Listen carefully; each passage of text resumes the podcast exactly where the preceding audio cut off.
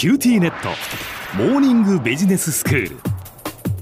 今日の講師はグロービス経営大学院の村尾恵子先生です。よろしくお願いします。よろしくお願いいたします。先生今日はどういうお話でしょうか？今日は危機対応能力が高い人について考えていきたいと思います。はいえー、まあ、コロナウイルスが出てきてからですね、えー、まあ、リスクマネジメントみたいなところの注目性も高まってきました、まあ、緊急事態宣言が出た後、まあ皆さんの会社でもいろんな対応が必要だったんじゃないかなというふうに思いますけれども、えー、まあ、危機対応っていうのはほとんどが前例がない中なんですよね。はい、でもそんな中でもシャキシャキとこう動いて指示を出していける人とどうしたらいいの？って言って結構ぼーっとしちゃってる人と、うん、まあ、これはあのマネジメントレベルでも現場レベルでもあったんじゃないかなというふうに思います。えーなので今回は、まあ、その危機対応能力がじゃ高かった人っていうのは一体どういう人だったのかというようなことについて考えていければと思います。はい、でそもそもこの人たち一体どういうポイントで、えー、何ができているのかというふうなところで見たときに、まあ、大きく4つあるかなというふうに思います。はい、まず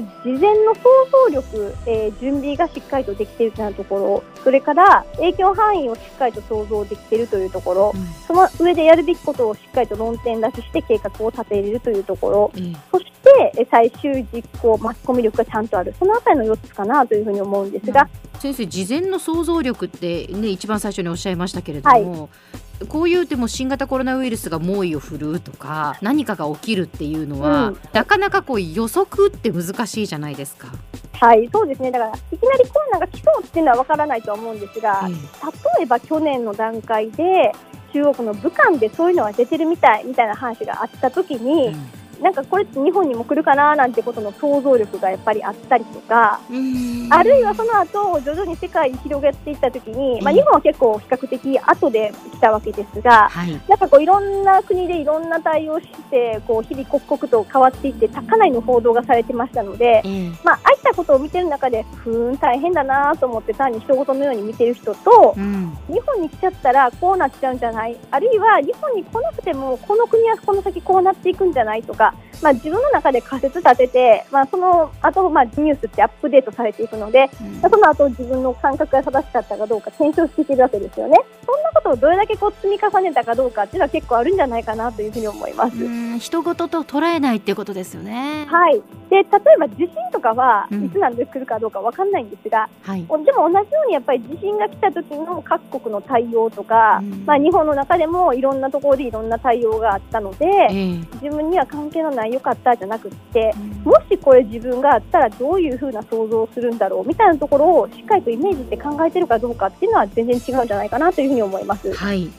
あとは影響範囲の想像というところで見たときに今回、例えばコロナみたいなことが起こったときに一体どういうところに影響が出るんだろうみたいなところを想像できるかどうかなんですよね。うん、これってやっぱり会社全体がどれだけに出るかっていうところと顧客に影響が出るのかとかあるいは顧客だけじゃなくて自社の社内のどういう場面に影響が出るのか特定できないとダメなんで、まあ、そのあたり全体像がどれだけに出ているかというようなところが重要なのとあとは自分自身が対応しなければならない範囲ってどういうふうなところなのかっていうその優先順位をつけれるかどうかって大事かなというふうに思います。はい、で意外とこれって普段から積み重ねなんですよね。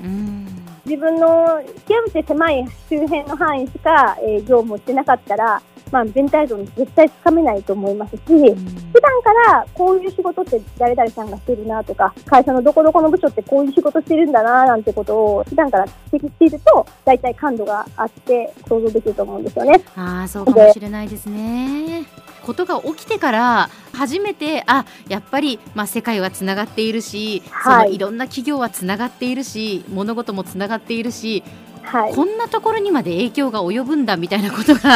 やっぱりいっぱいありました。想像できなかったことが。そうなんですよね、えー、なので、やっぱりこれもいきなりその知識が全部つくかってそんなことは残念ながらないし、はい、まあ、会社もこういう影響がありますよって誰も言ってくれないので、うん、ってなると普段から理解してた人は動けるし、うん、あんまりピンとしてなかった人は何も動けない。多分そういう構造だったはずなんですよね。はいであとは今度それが起こってある程度範囲が特定されたら具体的にどういうことをやる必要がありますかっていう論点出しができて計画を立てていくってことなんです、うん、まあ、ある意味正しい枠組みどういう枠組みで考えようかから始まるんですが大体はこの場合業務プロセスなんですね、うん、まあ、あのいわゆる、まあ、経営的な部分でいくとバリューチェーンという言葉があるんですが、うん、まあ、会社がサービスとかものって最終顧客に、え届くまでどういうふうな業務の流れでものが流れていくんですかみたいな考え方なんですけれども、大体その業務プロセスで考えていくというわけです。特に影響を与えるのは最終的には最終顧客ですので、顧客の立場にしっかりと立つことができる力っていうのは、ここでは重要かなというふうに思います。はいなので、常に何が一番大事ですかっていうと、お客さんにどれだけこう迷惑かけないかっていう観点から考えたときに逆算していくってことなんですよね。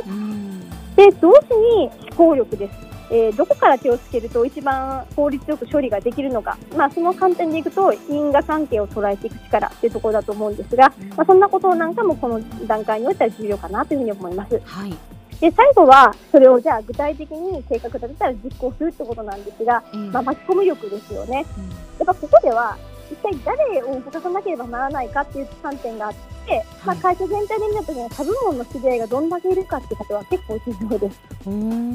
動いてもらえるかどうかっていうのは普段からのそれも重要なので、他部門の知り合いかつできたらこの人のためだったら動こうかなとかキーパーソンを理解しているなんてことなんかもこの段階においてはとっても大事です。で同時に動いてもらうためには、まあ、ちゃんとこうコミュニケーション能力という観点ですと動いてもらって最終的には最終自ら動くところまで相手にも動いてもらうところまでの、まあ、コミュニケーション能力が大事というふうなところになるかと思います。うんなるほど、まあ、先ほどあの影響範囲の、ね、想像がどのくらいできるかっていうところでもお話ありましたけれども自分の身の回りのことだけしかこう把握してなかったり普段からそこだけでしか動いていなかったら他部門の知り合いもできないわけですし部署を超えてやっぱりいろんなことがこう協力して、えー、やろうってなった時にやっぱ急に動けないですね。そういうことなんですね。なので危機対応能力って日常からどんだけいろんなものを積み重ねてるかっていうそういった力でもあると思います。はい。では先生今日のまとめをお願いします。はい。危機対応能力というのは、いくつかの複数能力の組み合わせです。言うならば日常の総力戦なんですよね。なので一朝一夕にはできないので、普段から業務知識、それから社内ネットワークをどれだけ構築できているか、そんなところがとても大事ですので、えー、今回の一連の騒動の中で動けた人も動けなかった人も一体自分は何が良くて何が弱かったのか、そんなことをぜひ振り返っていただくというのではないでしょうか。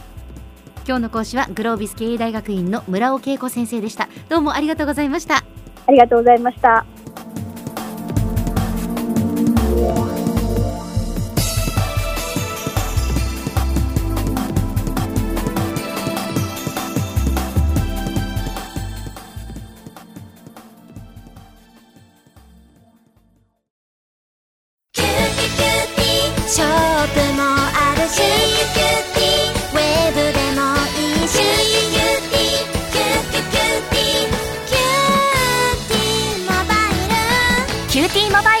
月税抜き990円から。お申し込みご相談はショップまたはウェブへ。